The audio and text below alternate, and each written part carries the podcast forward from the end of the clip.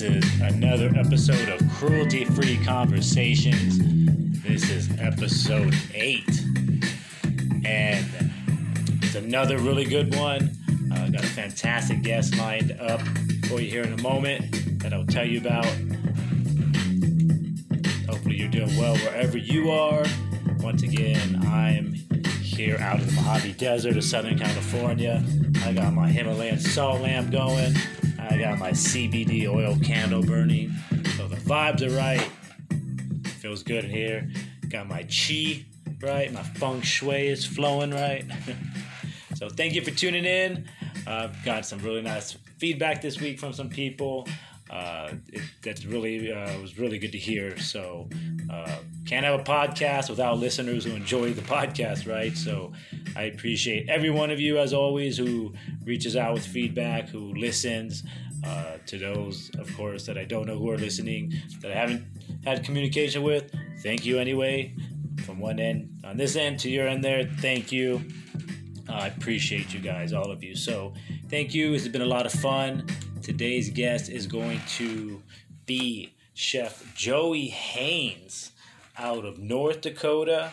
So I never actually worked with Joey or actually had talked with him voice to voice prior to this episode. Actually, every guest this week, all three of them, the first time. I take it back. Lee, I've talked to you numerous times. So two of the three guests this week, Stephanie and today's guest, Joey, I'd never talked to prior to the actual interview, and there were great conversations. I really enjoyed them. The one with Joey was just a great vibe. You'll enjoy that one. So I got connected with him on Instagram somewhere down the line within the last few years, and I just seen what he's doing as far as being a chef and his culinary skills, and very impressed by the food that he makes. Sometimes it's really done up and nice, and then other times really simple but still looks delicious, just there's always an appeal and just an energy coming off it that just looks good and healthy, and he's creative, compassionate. And so I had to reach out to him and talk to him also because his restaurant that he's the co-owner of and the head chef at, the Greenhouse in North Dakota, which we talk more about, is actually the first ever vegan restaurant in North Dakota. So that is such a unique part of his story and something I really wanted to talk to him about, because what that right there is some serious risk-taking to say, hey, yeah, I want to open up a first-of-a-kind restaurant like this, especially vegan.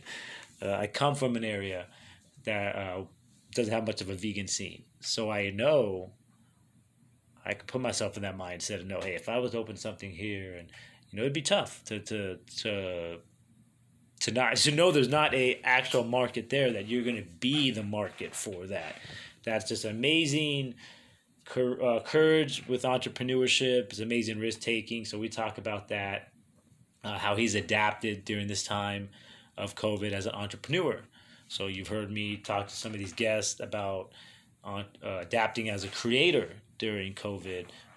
Today he's talking to someone as a business owner, an entrepreneur, how they're having to adapt as well. So definitely trying to touch on that with all the guests as much as possible, because I think that's an important part of life right now, definitely. And people just, handling it differently, can use some maybe advice or, a little bit of words of wisdom of what other people are out there doing, especially people that are normally in a very good rhythm, a very good flow, and are successful people.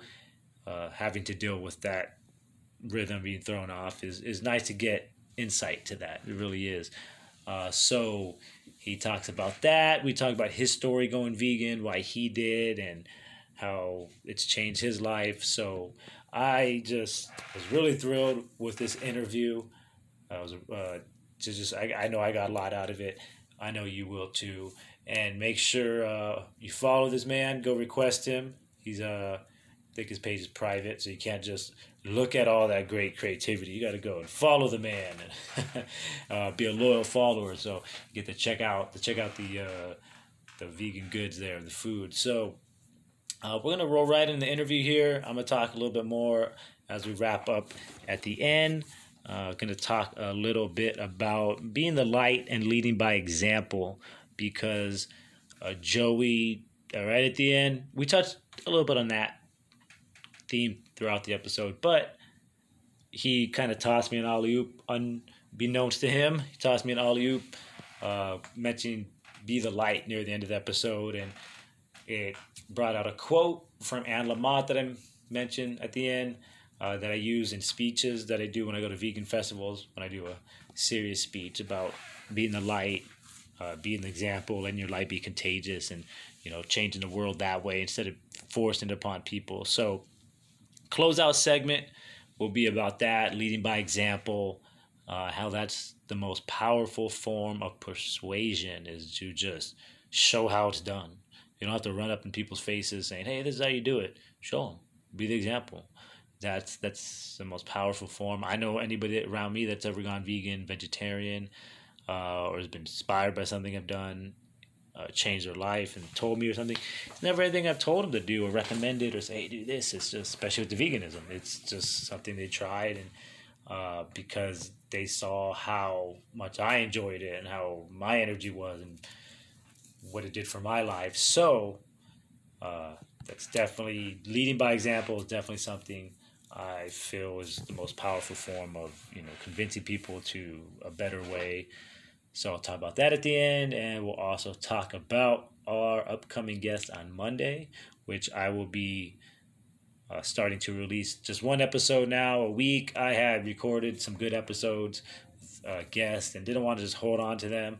You know, wanted to pump out a lot of content to get this podcast off the ground, get some listeners out there, give you know, different personalities, different things people are looking for or looking to hear.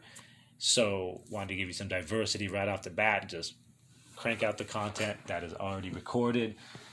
Like I said, dropped 3 this week. Past Monday, we had Lee Pereira out of Phoenix, Arizona. We had Stephanie Girard this past Wednesday out of LA. And then, of course, Chef Joey today for North Dakota. So it's been a fun week, busy week, a lot of work, but it's been well worth it. But Monday, we'll start one a week on Mondays, and I will tell you who that guest is going to be at the end of this episode. I'm going to take a quick break, and we're going to be back right here with Chef Joey Haynes, again, co-owner and head chef of the Green Cafe, first ever vegan restaurant in North Dakota. The man is a risk taker. He's a compassionate human being, and he made for a very interesting conversation. So definitely tune in. We'll be right back, and we'll talk with Joey here in a second.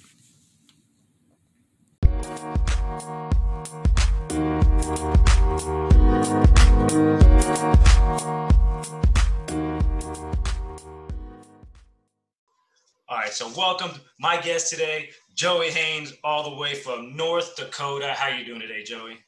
I'm good. Thanks for having me, Matthew. You're welcome. Thanks for joining me. I'm excited to have individuals as yourself to help kick off and make this podcast a unique kickoff with guests like you, who I see as a risk taker. We've gone in the intro a little bit prior to this, but of course we're going to get into that more with you. But aside from, you know, being a vegan chef, and for those that don't know, put this out there. This is the first time me and Joey have actually also talked in person. This is our first time, but that's, I know, right. But that's what makes some of these podcasts unique. I've done those with friends where I've just showed up or made friends with people I never met before, showed up for the podcast because I was in town.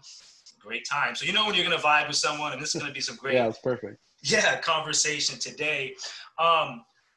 So Joey, you're all the way out there in North Dakota. I'm here in the Mojave Desert. So we're definitely taking advantage of this COVID time to get with creators, entrepreneurs, and kind of get the stories behind what they're doing, how they're adapting with COVID. And so Joey, you don't just cook vegan, you are vegan yourself as well, correct?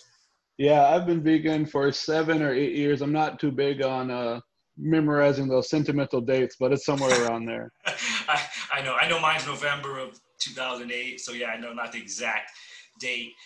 Now, what led you to that change? What sparked that? You know, it was really kind of the perfect storm.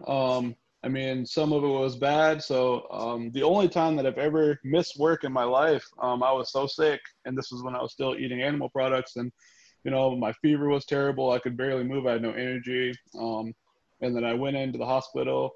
Everything came back negative. They couldn't figure anything out. But while I was laid up, I started watching different health documentaries, and then veganism documentaries started to come up. And I just kind of delved more and more into it. And when the last day that I was sick, my wife, who she was also a meat eater at the time, she found this recipe for basically it was kind of like a quesadilla, but it was marinated sauteed vegetables. And then instead of cheese, it was hummus. Wow. And I loved that. And then, so I just kind of delved more and more into it. And then, you know, the more that you watch things and learn about things, you see about all the other aspects. So you know, I'm not ashamed to say it started for health for me, but then once you look into it, you see the animal side of it and the cruelty. And so, yeah, so everything just kind of came together, and I really just dove head first. I didn't waste any time. I was overnight vegan, did it cold turkey, didn't wean myself off of anything. So I just dove into it. Beautiful, beautiful. Love that. Yeah, there's nothing to be ashamed of with that reasoning, because I think a lot of us start for ourselves. Yeah, go ahead. Oh, sorry. Yeah, I agree. And it's just, you kind of see it from longtime vegans who I think some people have kind of lost the connection for their original reasons, and they kind of put people down for, you know, for why their specific reasons. But at the end of the day, if you aren't adding to any animal cruelty, I don't really care what the reason is. I just want to give everyone, every life form on this earth, a chance to live. Agree, completely agree. And that's the thing is, I was talking to Dr. Will Tuttle in an interview recently, and he was talking about it's not just one step to veganism. It's not like I'm vegan and here it is. You know, there's layers. There's layers to it. And like as yourself, like most vegans say, you probably that veil, that haze, the fog that goes away. And that's when we start seeing, I think that's the moment when we start seeing more of the effect around us, the planet, because most people aren't going to change unless it affects them. That's exactly right. And that's why we were talking a little bit prior to this about how you have the restaurant, which we're going to talk more about. I've done cooking demos, and putting that food into people's mouths is like one of the most powerful forms of activism, because it starts, you know, you could show people animal cruelty and they don't want to see it, they'll turn, but it's not jarring something really internal that's going to make them change their life. It's just making them turn away. Wow, that's disgusting. Yeah. And now with the restaurant you have that we're going to talk about here more, do you get a lot of stories? Do you hear stories from people about changing their health through veganism, or at the vegan festivals that you've been to? Because I know I have. The stories out there are amazing. Yeah, we get quite a bit of that, especially when we had first opened. And then also it was another big run when What the Health came out. Yes. We had a lot of brand new customers who came in, and they were like, yeah, you know, I watched this documentary and I just want to have some, you know, make some better choices. And these are some of the things, and people just really appreciated, you know, having a place where they could come get a meal. But also, you know, our staff, you know, is, you know, not everyone on our staff is vegan, but everyone loves hearing the stories. So that's been helpful for everyone. And yeah, just different things, you know, what was holding them back. It could have been, you know, family growing up, they weren't used to it, so it took them a lot longer to make the change, or documentaries and stuff like that, or just you run into someone, and if someone completely changed your life, and I think not necessarily like, oh, they're vegan, I'm going to be vegan, but someone could be so positive in your life that you start to take on what they're doing, so then that could lead to the veganism aspect too, like, oh, they happen to be vegan, I love everything about this person, I'm going to do that too. Definitely.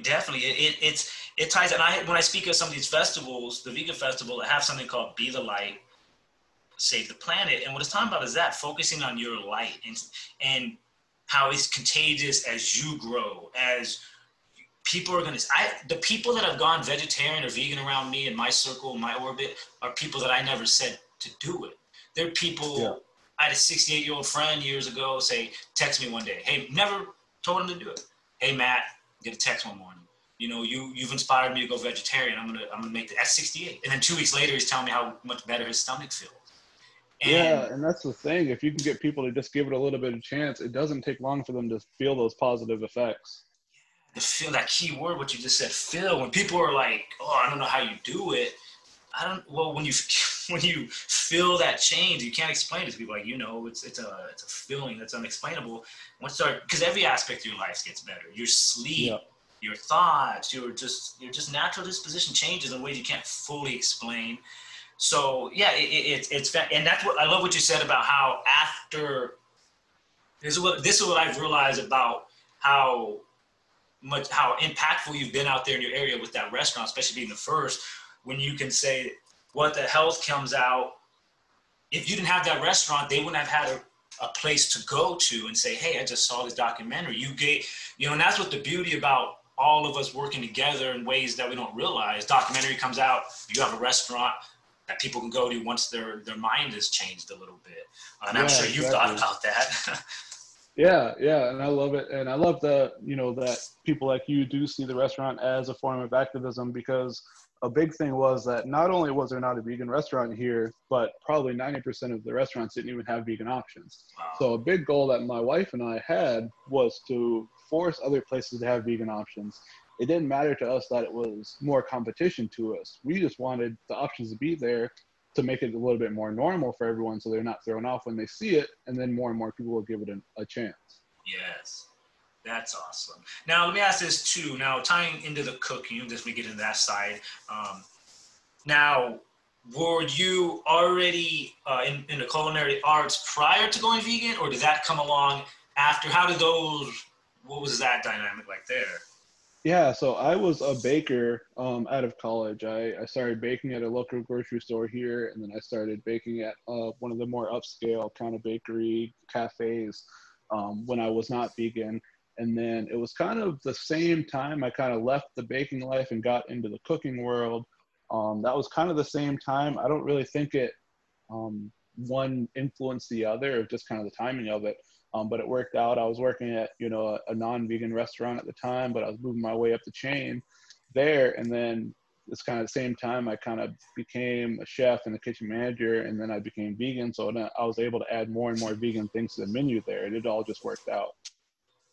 Nice. And you mentioned something like a word stuck out to me there. It was like, seemed like when you said it wasn't really for a certain reason, they didn't tie to each other, the cooking and veganism necessarily. It seemed like it was just a nice organic process. And yeah, it was. And I never felt forced, in it or out of it or anything. So that's always great. Yeah, that's what, I've talked to a few of my guests about that. There's certain running themes you get, especially with veganism. It's interesting. And there's a lot of organic processes. It's just weird, it's that being synced and connected to yourself and more the world.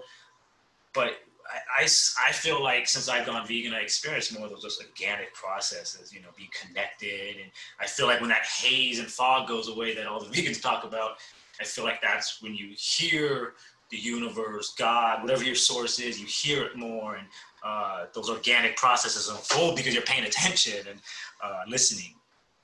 Yeah, I agree with that wholeheartedly. I think, and it kind of gives you something to, you have passion for many things, but you can't always live that passion all the time. But with veganism, you do live it all the time. And I think it shows you that you can be a little bit more of an activist in other parts of your life too. And so I think it really empowers a lot of people. If you have this thing that you can hang on to by yourself, you don't need anyone's help. And especially, in today's world with everything going on, there's a lot of people who are speaking up, and I just feel like it's easier to speak up. Once you find that one thing, it's like, okay, I can be an activist for this, then I can be an activist for anything else. And I really see what I care about the most. Nice. Yeah, I completely agree. And you mentioned a word I was going to mention in a different kind of similar way, empower. And anybody there's a certain empowerment. I was meat and potatoes growing up for the first 25 years of my life. I had a sports dad. So, that was all it was about, hey, lift weights, eat this. But it's so empowering when you can walk the planet knowing not only I'm healthy, but I'm thriving, and nothing has to die in the process. I don't have to kill another soul for me to live this way.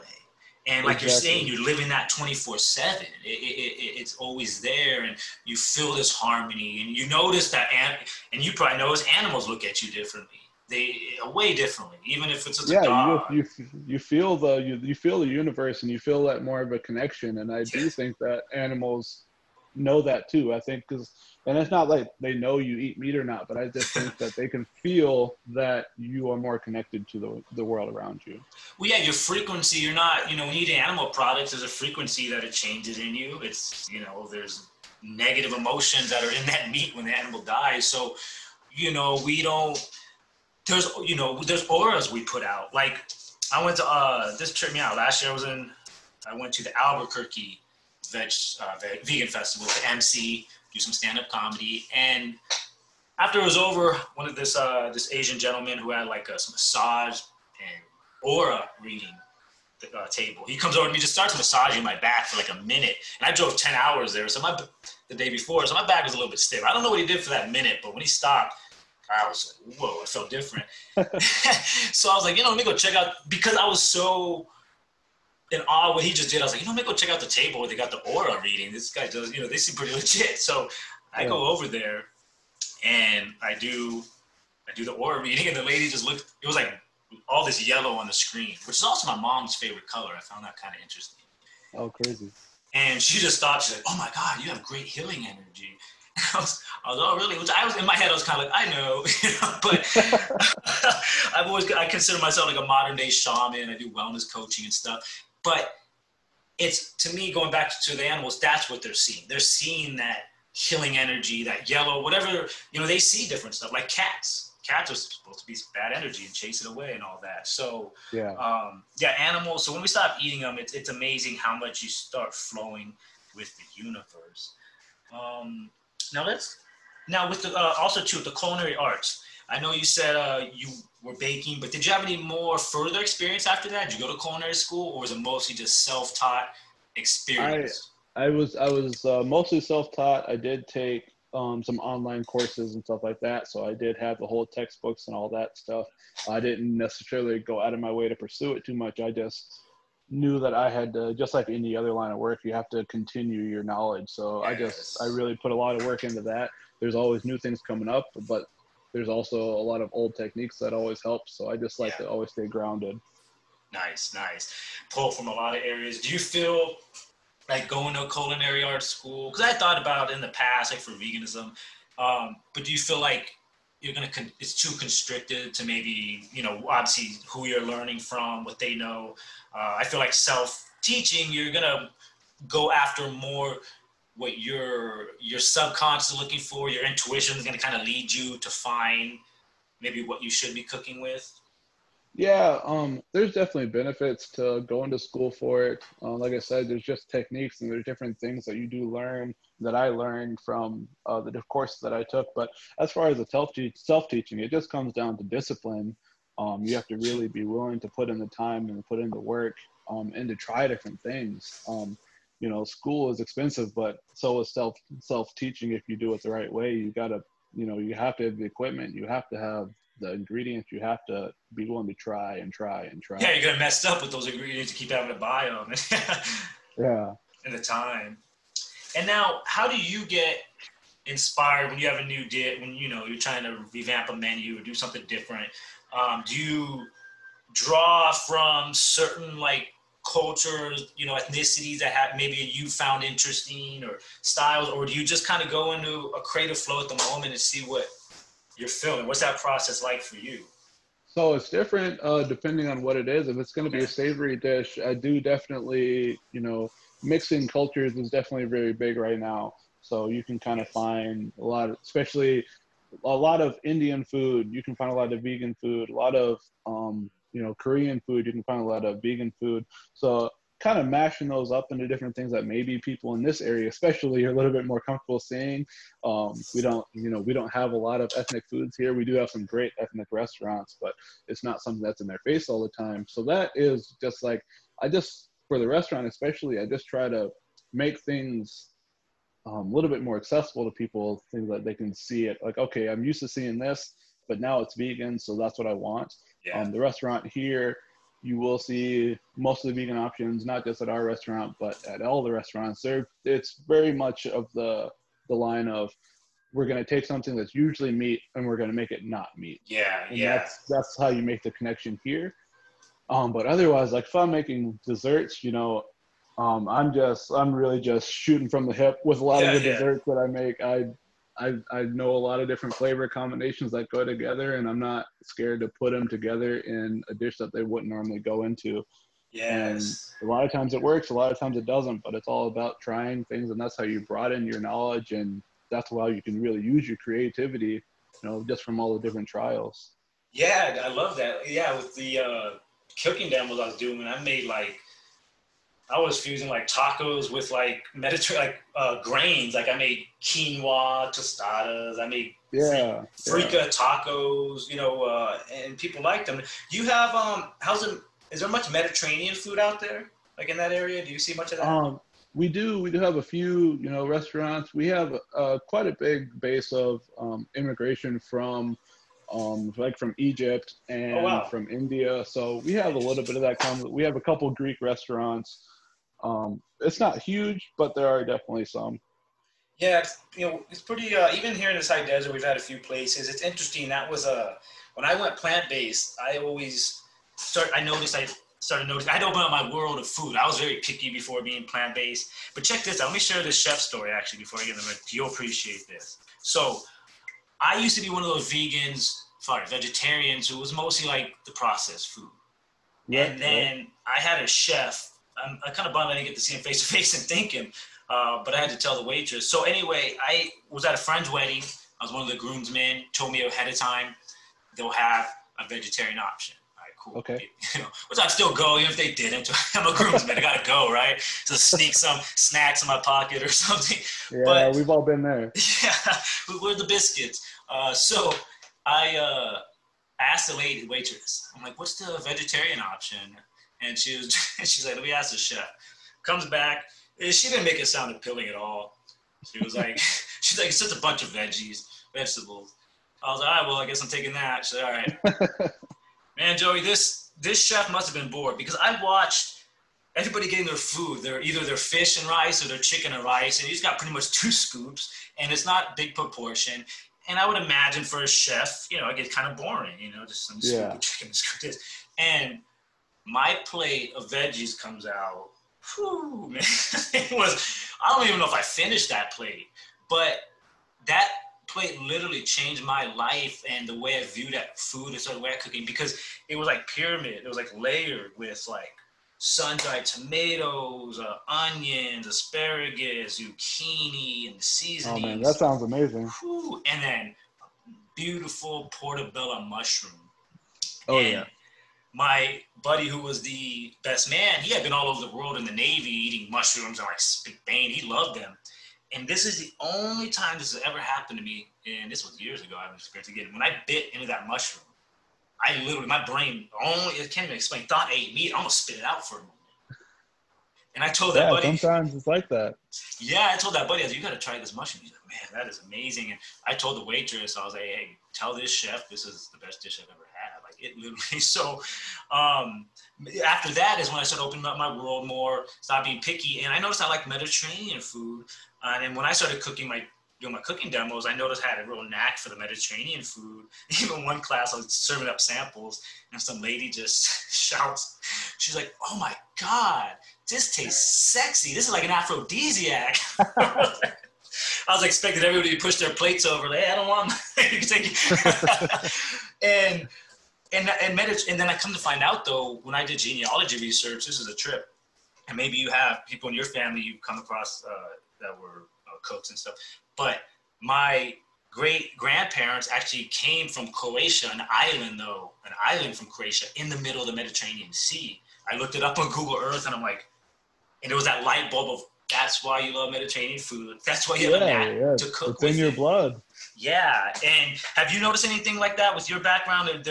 Any foods that come alive, any cultures that? Definitely a lot of like Caribbean island dishes. Okay. So my dad is half Jamaican. Oh, nice. So a lot of those flavors, you know, it's really easy for me to work with those spices compared to, say, like Indian food. Like I love cooking Indian food, but it takes a lot more work for me to get those right rather than the spices in like Caribbean cooking. And then also, I mean, I'm from San Antonio, so there's a lot of San Antonio, Texas. So there's a lot of Mexican food. And so that's just always been easy for me, even though we left there when I was a kid. You know, it's in, you know, my mom's cooking, it's in my aunt's cooking. We're just used to that. So Mexican food is just always very, very easy for me to come up with either traditional dishes or new dishes.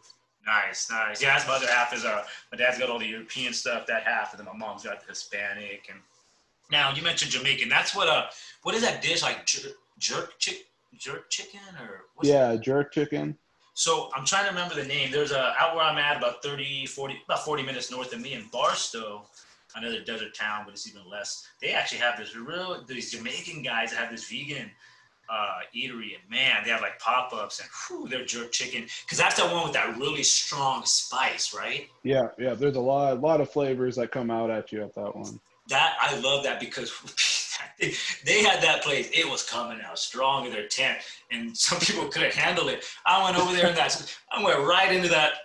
The down window of it was just taking it in. I was like, I don't know, you guys are tripping. This is amazing.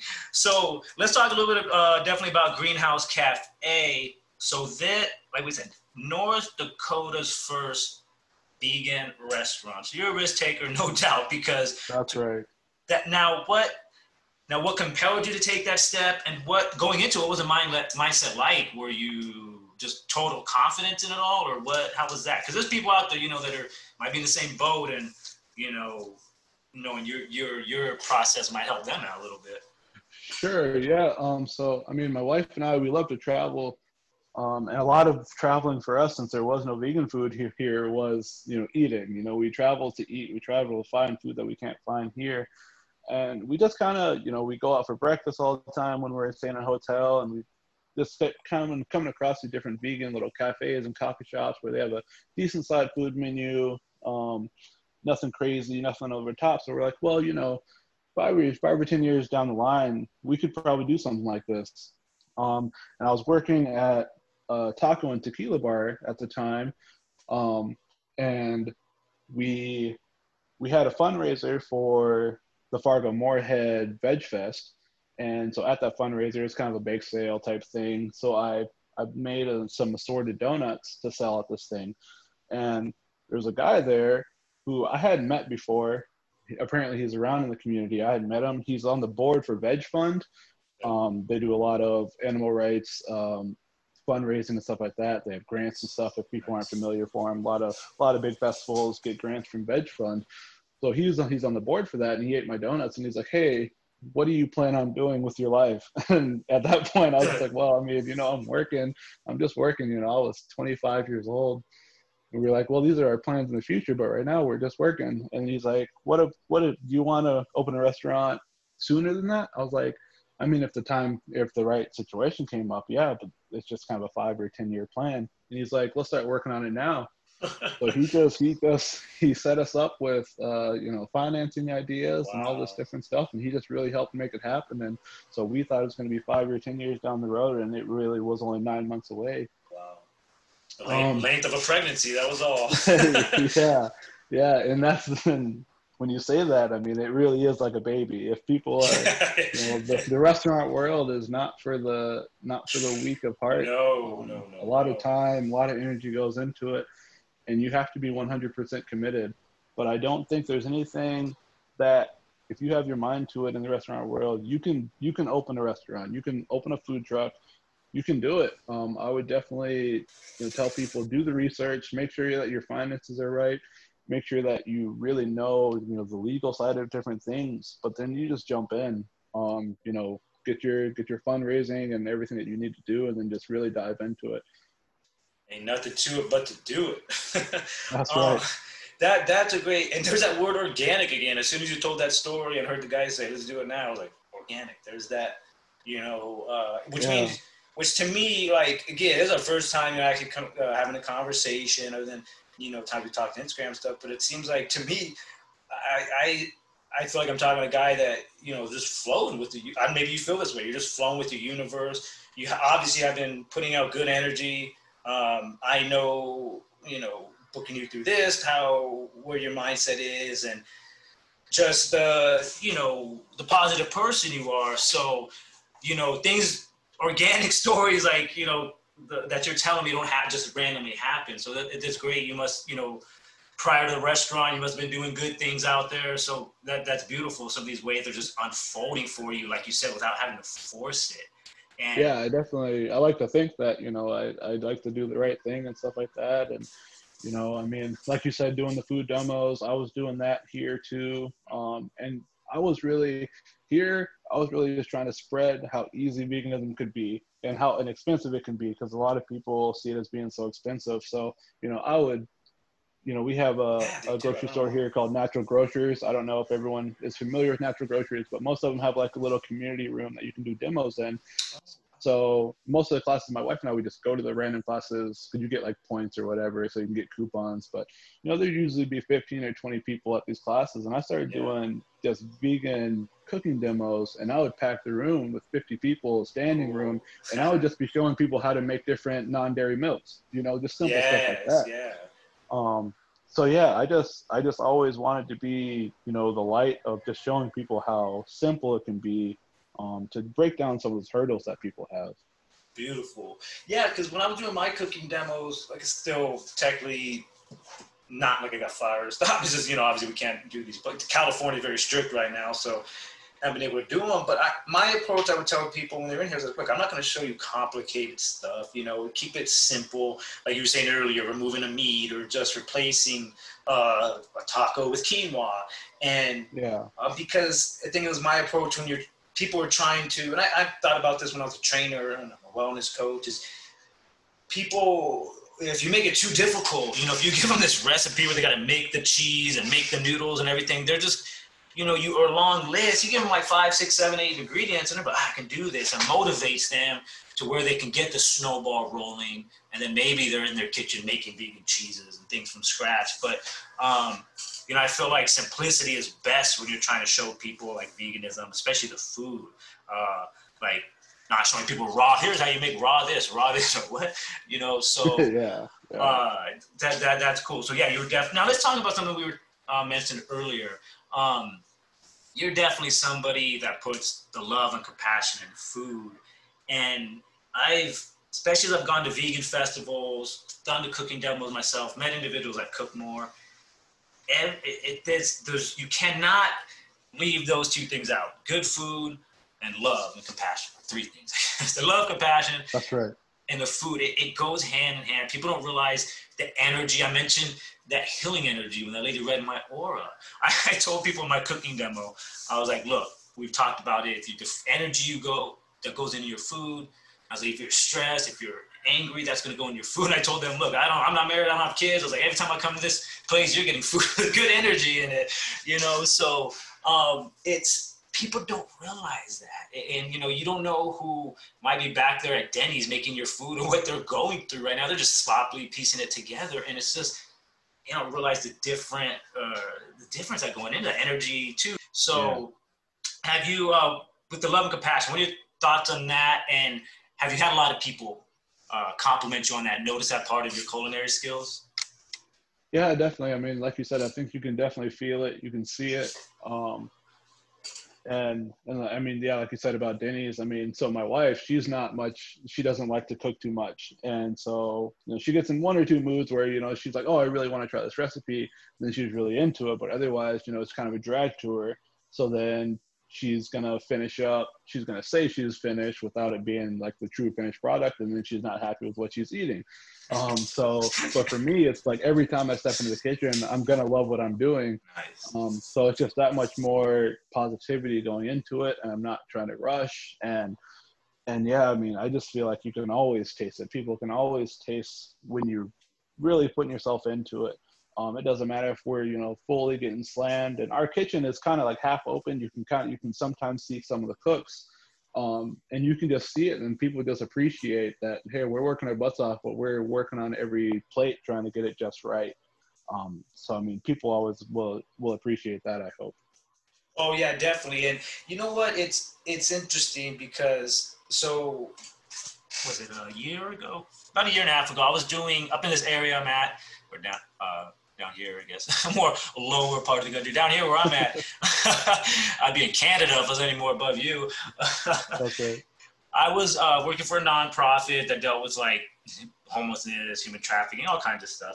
And we just stuff in the community, put on events. And I was running a street fair. And like, as we talked before, my area doesn't, there's vegan options. There's no actual vegan eatery, which, you know, it's great talking to you because I thought about being that person, you know, to be the first one to bring something here, whether food truck or a little cafe. But so and it's interesting, I've seen them do a lot more stuff up here in the desert. It makes me smile. I think they're doing an event up here today, actually. So Vegan Tamale Company, first time a couple years ago, met them at a festival nearby. First time I ever had a vegan tamale, and really became friends with Ralph and Karina. Shout out Ralph, Karina, Vegan Tamale Company. Want to do an episode with them soon. But they're the same way, love and compassion in their food, great people. Now, when I was doing the street fair, I told them, hey, I want you guys to come up here. They were like 40 minutes in a different area, not far. But I told them, hey, look, I'll take care of your fee. You know, we weren't charging a whole lot. I was like, I'll take care of your fee. Just if you want to just come up here and introduce some food to this area. Yeah. And they came out a couple of times, but man, Joey, it was amazing because, you know, there was people, the things I was hearing, people were trying their food. And even one guy, Frank, who comes from the South, old 70-year-old guy, he's a DJ and he's brought in food before, and he's cornbread with like pork and stuff in it. And I'm like, Frank can't eat this cornbread. You know? And I go to Vegan Tamale Company at one point during the first one. And they're kind of pointing to Frank, the DJ. They're like, yeah, the DJ came over and had some tacos and loved them. I was like, Frank, the DJ? They're like, yeah. Like, what? So I go over to him. I was like, Frank, you ate the vegan tacos? He's like, yeah, they were so good. And the next day, he's posting on Facebook. He's like, tags me in it. He's like, hey, Matthew, those vegan tamales were amazing. And he's like, they're definitely my menu now. But the comment that just was so profound to me. I worked with this lady. I really became really good friends with her. Maybe 40-year-old woman, and originally from Mexico. So that's, you know, the food culture, deep in that culture. She still cooks very much like that. And we were in the office later that day, and she ate some, and she told me, she was like, those tamales were so good. She was like, I actually felt good eating that. When it went down, it felt good. And I'm like, does this lady realize what she's saying? Like, right, you know, her own culture's food that she ate for her whole life never gave her that feeling. Yeah, that's wild. Yeah, right? Wild. So, and people don't realize that. You know, I don't think she realized it, you know, what she was saying. But someone like me who understands a little weird to those things is sitting there like, you know, so it's crazy. Really, you put that food in, the love into it, and people are gonna feel it. Yeah, I have two similar stories to that. Okay. One, we were at, we did this it was a fundraiser, and they had 8 different restaurants come, and you were just gonna do like appetizer-sized plates. So I did some jackfruit tacos, and we had, I don't even know, probably 20, 25 people at this fundraiser come back and say, hey, I think you guys assigned this label wrong. This is meat. We're like, no, it's not meat. You like vegan food, you know. I hate to break it to you, but you like vegan food.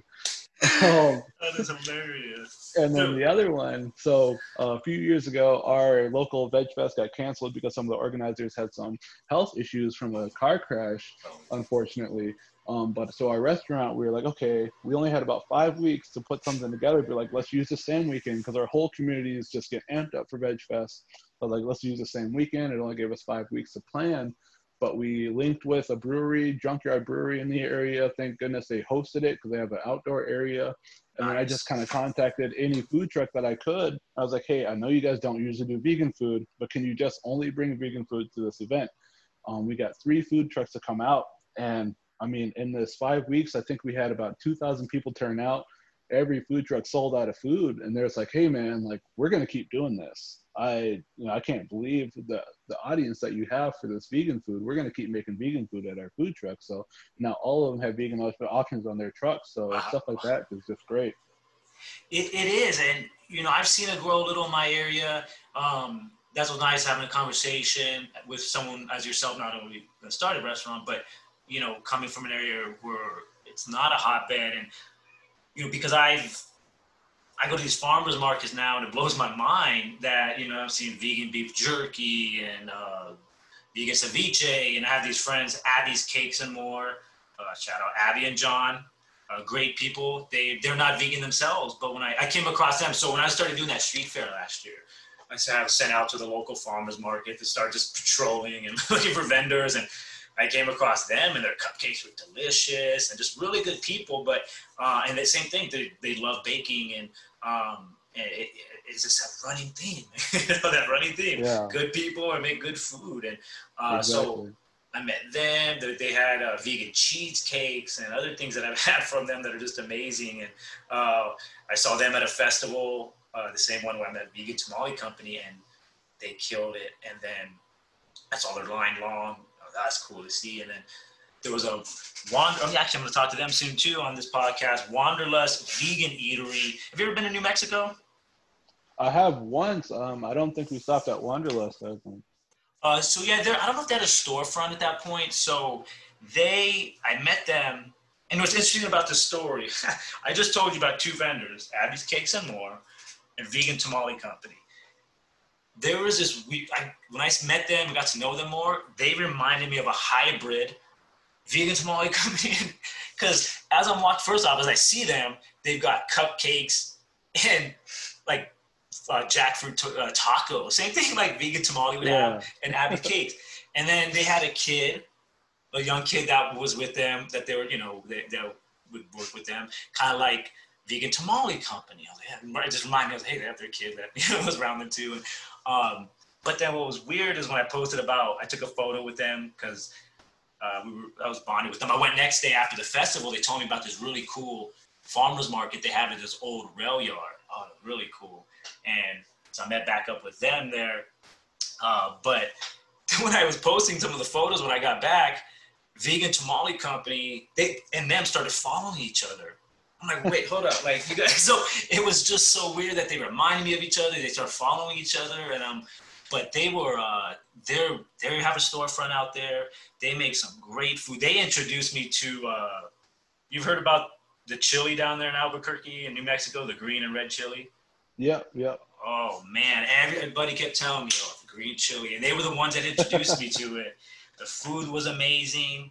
And they told me about how, during Christmas out there, during the holidays, there's no gravy. They use only chili, like green and red chili, and it's called Christmas. So when I was ordering my food the first day, they're explaining that to me. I was like, oh, okay. I was like, yeah, we got both, Christmas, you know. And then the next day when I see them at the farmer's market, I'm ordering again. I was like, you know, let me just get the same thing. And they're like, all right, what do you want? And before they could even ask me, I was like, Christmas. Christmas. Already on it. Yeah. So, and that's what's great. I've got to start traveling the last few years with the vegan festivals, and you get open so many different mindsets with the cooking, the cultures. And I was supposed to go back there in August, but that one got postponed. I'm supposed to be out in South Bend, Indiana, hopefully in October, if that holds up. But yeah, the love and compassion, that's got to go into the food. Even not just the cooking, you do stuff. I was doing one of my cooking demos, one of the last ones I did before everything halted. And one of the regulars, I'm just setting out cups for sample while things are finishing. And I hear her from the front row, she's like, I'm not even cooking. She's like, you really love to do what you do, don't you? I was like, yeah, does it show that much? She's like, yeah. That's cool. Like, yeah, you can, like you said, you can see it, you can feel it, and it's not only what you're doing. It's not just profession. It's not even what you're doing at the moment.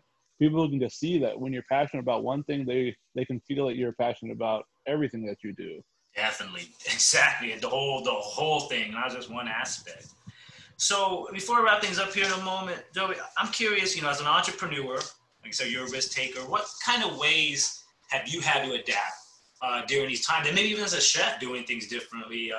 So what ways have you found yourself having to adapt to these weird times that we're in? I mean, it was crazy enough, just kind of, so here in North Dakota, everything was shut down for about 5 weeks. We were lucky enough to be able to reopen pretty quickly. Our, coronavirus case count hasn't been too wild, although it's starting to ramp up now, unfortunately. But yeah, I mean, honestly, just having those 5 weeks off, that was mind blowing for me. I didn't know what to do with myself. And then kind of trying to ease back into it. You know, we're doing everything safely. We're limiting how many people are coming in and all that stuff. But then the crazy part is just kind of, you know, all the different production plants are either slower or they're closed. But here, you know, I have to get a lot of stuff shipped in here. Even something like, you know, like Impossible Burger, that takes 3 steps to get to me, just because of how far out everything is from us. So, you know, just trying to have to substitute everything. I can't even get, you know, canned beans and stuff like that. So just substituting everything and just kind of coming up with new ways to do it. Sometimes I think it's fun. Sometimes it's a little bit too stressful. But, yeah, there's definitely changes that, you know, but there's a lot of things that I hope stay the way they are. You know, I hope people do, you know, take health a little bit more seriously moving forward, and you know, cleanliness and stuff like that. You know, I've always, no matter where I've worked up, I always have kept a very clean kitchen, and you just hear horror stories about some places, and so I hope stuff like this, you know, people really stay on it. Yeah, no, that's you do hear some horror stories. No, and that's what, you know what, that's what I was talking about this with a few other guests, is people that are, you know, really worried about the COVID, you know, they're wearing their mask, but they're not taking care of their health. They're not thinking about eating dead animals. And then they're going to these places, restaurants, where they don't know the conditions back there. They don't know the people, what they've been doing throughout the day. The guy making minimum wage, that's probably not, you know, really, you know what I'm saying? Like, it's, they don't put those links together. The sanitary, some of these places, especially the fast food places, you know, a more mom and pop place like you is obviously going to be more, you're doing a lot of the work yourself as opposed to hiring employees where they try to cut corners, you know, the big corporations with employees and, you know, cleaning and doing whatever they can. So it's amazing how long in this, what we're going on with COVID and how scared people are. I can't believe the long lines I'm seeing at these drive-thrus and people eating outdoors at these restaurants. I'm like, this is, if you're worried about this, this is something like, you know, the type of food you're eating, where you're eating, you need to be a little bit more mindful about these things. Yeah, you know, definitely. But, and it's crazy. I mean, and how many illnesses of the world are coming, you know, they're all based from eating animal products in one way or another. And that just seems to go over so many people's heads. But I think every time that it happens, it's got to be opening more and more eyes. And that's all we can hope for. It's not going to be an overnight thing. But every time something comes up, you know, a couple more people look a little bit more deeply into it. Oh, yeah, they definitely do. And, you know, we saw that with the social justice issues going on a mass level. And I think we're just in a, you know, era of awakening, generational shifts. You know, that happens a lot when generation shifts is – you see a different mindset. And I mean, I know I'm 36, almost 37. So I'm like, all right, you know, and I'm feeling like now my generation's starting to get more people in power, or the age is a little above, you know, it was just a different time, way different time. And we're going to have different leaders, and, you know, for government to be taking out statues and stuff.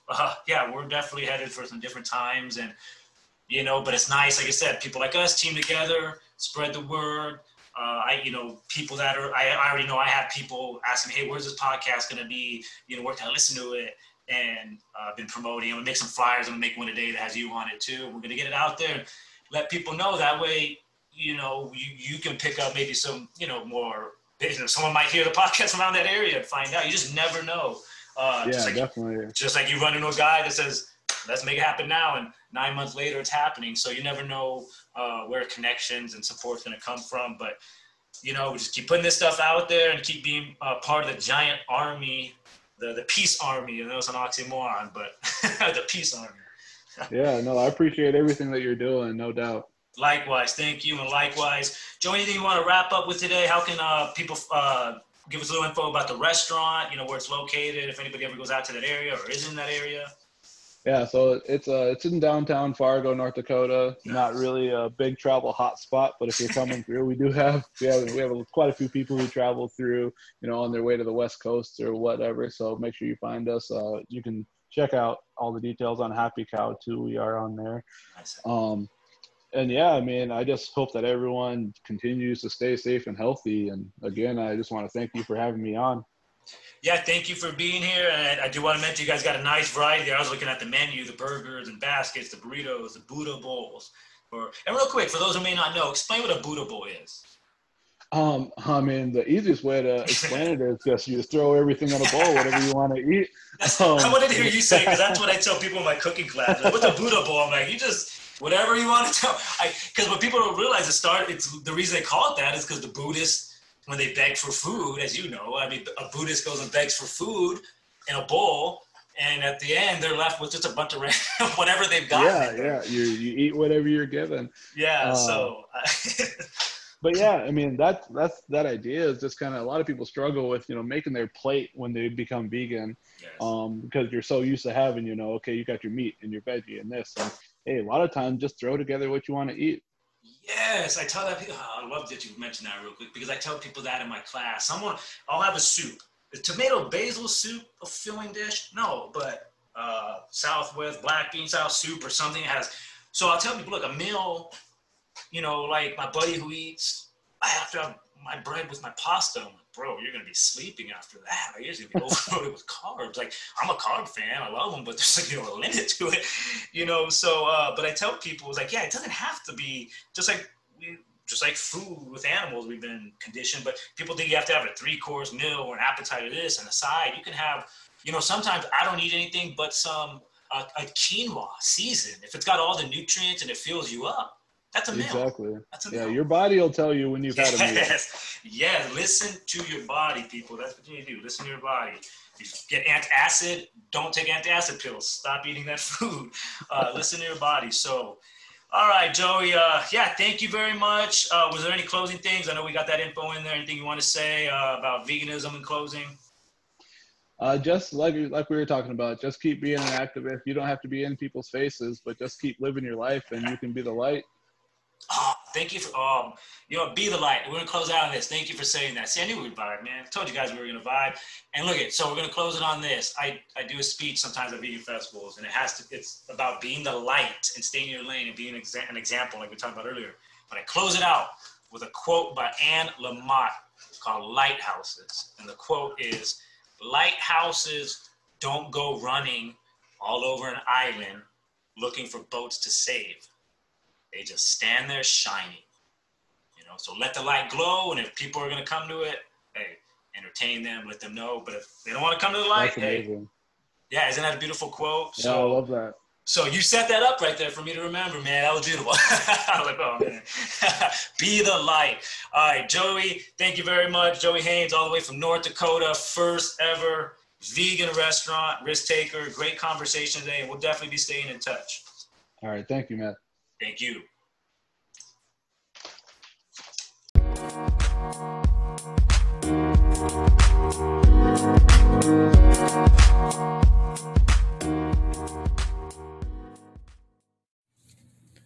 Well, what a nice conversation there with Chef Joey Haynes, all the way out there in North Dakota, the head chef and co-owner of the Green Cafe, North Dakota's very first ever vegan restaurant.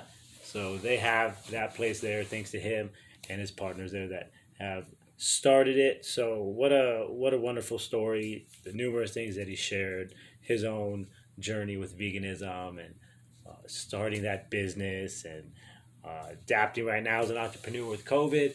So what a nice conversation was with him. And that was the first time me and him ever talked. And I had to do very little editing. There was only a couple small parts where I forgot what I was saying, I'll be honest. But other than that, hey, it revived a lot. And I knew we would. When I reach out to these guests, there's a reason why I do. And like him, it was good conversation, something different. As I've been saying, all these guests have offered something different with their own unique stories because we're all writing our own unique story, whether we're vegan, vegetarian, neither of those. We're all writing a unique story that nobody else has gone through but us. So it's nice to get these different stories from these guests relating to their veganism and then their skills and fields of expertise, how that's been impacted and affected. Guess it could be an infection is a good one. Got infected by veganism. I'm gonna there's a shirt, infected by veganism. How it's affected and benefited their lives. So what a great guest to have. Thank you once again, Chef Joey Haynes. I can't wait to visit one day out there and eat up everything he has on the menu, whether I space it out all in a couple days or a week or all in one day. I don't know. I might clear out the menu, try it all in one day. So that was a good one, and I'm excited to have a nice week like this, to have given you 3 episodes, cranked out the content. I got all of them delivered on time. I'll wrap it up right now here about 11:21. So this will be published before midnight, ahead of my deadline. So I'm on it this week. And then Monday, so I mentioned that I will be starting the 1 episode release starting Monday. Now that the kickoff has gone underway, got a nice 8 episodes out. So episode 9 this Monday will be with my boy Taste Nate.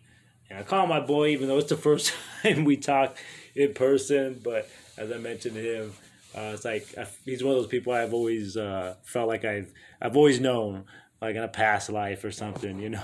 So I mentioned that to him. We must have been roaming around in Egypt back in the day. So Taste Nate, up from Oakland, great hip-hop artist from up there.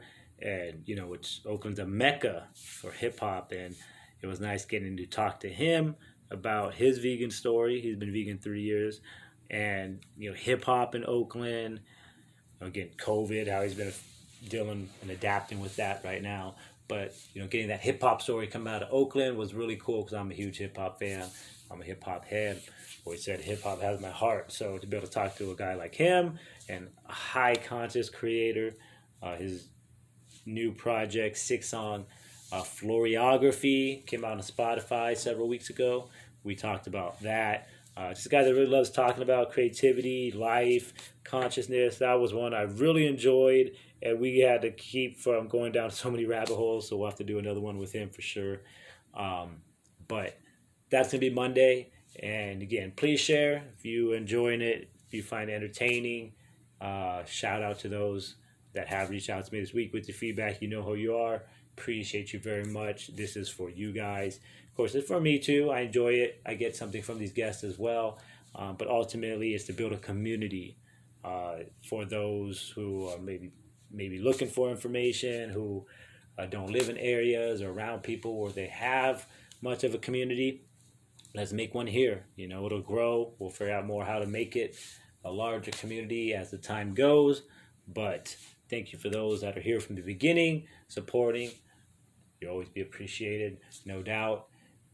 And I'm going to wrap up here. I'm going to make my flyer, a promotional flyer, and get it out there. And I'm going to promote this, get it promoted before midnight. So everybody enjoy your upcoming weekend. Stay safe out there.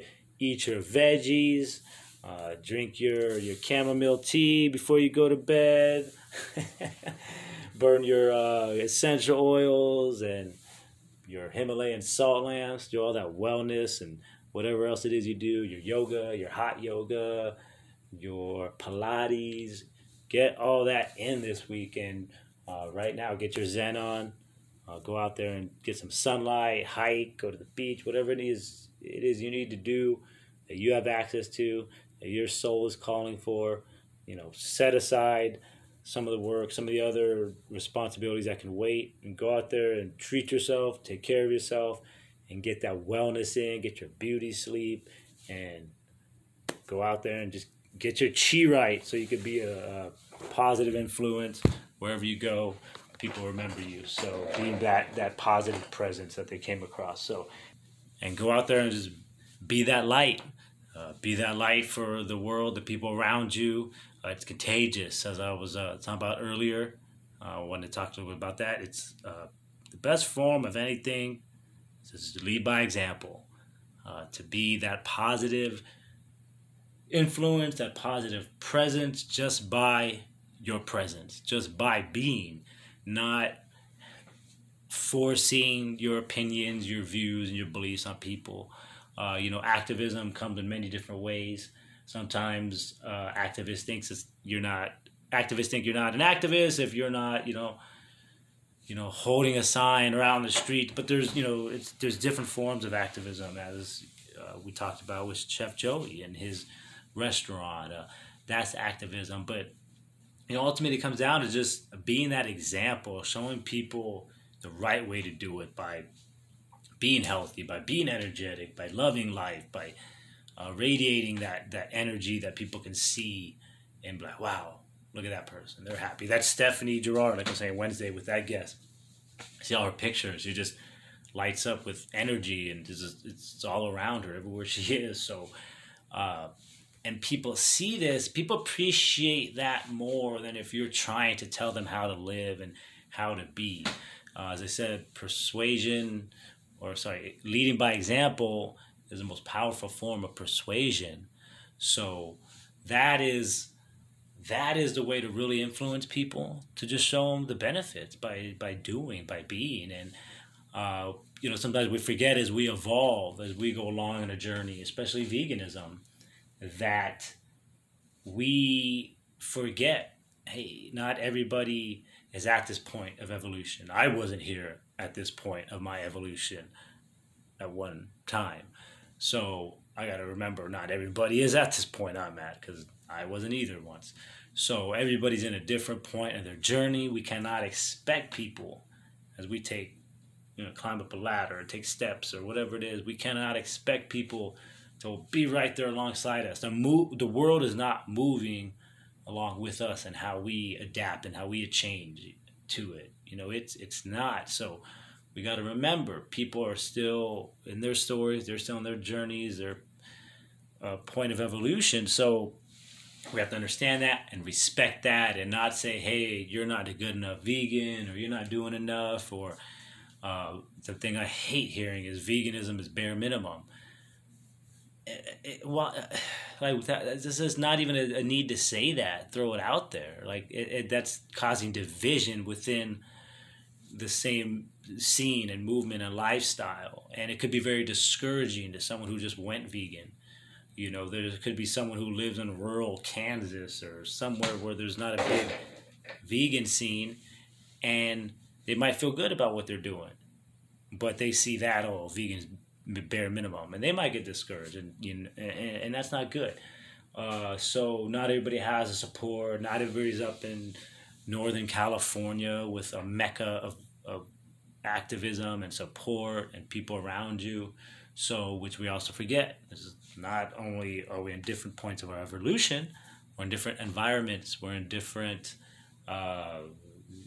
social structures and all kinds of things. So we cannot expect people to be at the same point of evolution, to be living the same lives. And if we want to encourage people to live the same way, healthy, vegan, whatever it is you're trying to inspire people to do and to live a certain way, then again, be the example. Show them why. Just show every day, day in, day out. This is why you do it.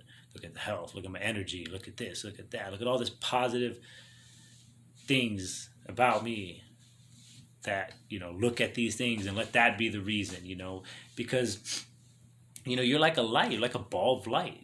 And then that becomes contagious. As you grow and evolve and get stronger in your internal makeup and that interior machine inside, then your light's going to get stronger on the outside, and that's going to be become more contagious. People are going to notice more and be like, hey, look at that. Look at that person. Look at that. I have friends that tell me how I don't seem to age at all. So, people notice things. So, but just lead by example. I've had friends of people in my life go vegetarian, try going vegan. Some have stuck with it, some haven't. But all the ones in my life that have done it just because they saw how I was living. Yeah, positive, happy, energetic, healthy. So it's that's how it's done. And I've seen it firsthand. Even people that were so against it, you know, how they've let up on it. So just be that example, be that ball of light. And if people want to come into that light, then talk to them, entertain them, see what it is they need and what they're looking for. And if you can help them, if not, if people aren't interested, then you don't need to go forcing that on them and trying to, you know, hear so many people saying, oh, this person, you know, being mad about someone else not being ready to take on veganism, whether it's a family member or this and that. It's like, you can't be mad at that. Like, it's you can't, just because someone's not ready to yet. Of course, I would love to see everybody go vegan, but I also understand it's probably not, it's not going to happen, I don't think, in my lifetime. I would love to see it happen, but it's just realistic, you know, as the growth happens. We finally hit a point where it's mainstream and people are accepting it. So, you know, little by little, one step at a time. But, you know, you can't get mad if people aren't going to accept the same beliefs as you, you know, same thing with politics or anything. But especially with veganism, because it's so embedded and conditioned in our lives for so long to eat meat and do all these things that we cannot expect people, you know, to break down those barriers right away when we say to do it, just because we had a conversation with them, or just because whatever reasons we have to give them at the time. They could be 100% valid. You know, you can't get caught up in that struggle of trying to convert someone. You know, if it's meant to be, it's meant to be. Great little example. I don't know. I walked into a place to get my smoothie the other day, and girl asked me if I was vegan because of the way I ordered it, and I said yeah. And she said that she was actually thinking about going vegan that day. The night before it hit her, and that day she was really thinking about it. So I talked to her, I mentioned it, but I didn't go into go mode, like, oh my God, we got one on the hook, like a fish or something, you know, like, and just get overwhelming and overbearing. You know, I just told her some stuff, some good things, told her about this podcast, maybe she's listening. And if you are, go vegan, it's the best thing to do. Some of these guests, they'll definitely give you the great reasons to do it, but, and then that's it. That's someone who reached out and asked, are you vegan? Would you go back? No, never, you know. And those are the people that are ready and more willing to make changes in their lives. And those are the ones you want to talk to and spend that energy with. But I can go on to this topic all day. Like I said, it's something, or all night, something I'm very just adamant about. And because I've talked about it at festivals, but... I wanted to get a little bit of that in on here since it came up with Joey in this episode. But it is time to wrap up. Got to get this promotional flyer going and out before midnight here. So I thank you guys for listening. I appreciate you. We'll be back at it Monday, again with Taste Nate from the Bay Area in Oakland. So I'm looking forward to that. That's going to be another great conversation. Again, everybody, enjoy your weekend. I'm going to wrap up. Close out here. Remember, be the light, lead by example, and help change the world in the areas you can. Starts with ourselves, and then it goes outwards. But just focus on the areas and people that are worth the time, energy, and effort, and we'll just keep progressing along the way. So thank you, everybody. I'm Indigo Mateo, signing out of Cruelty-Free Conversations in the Mojave Desert of Southern California. Thank you very much. Have a safe and very, very fun weekend. Take care, everybody.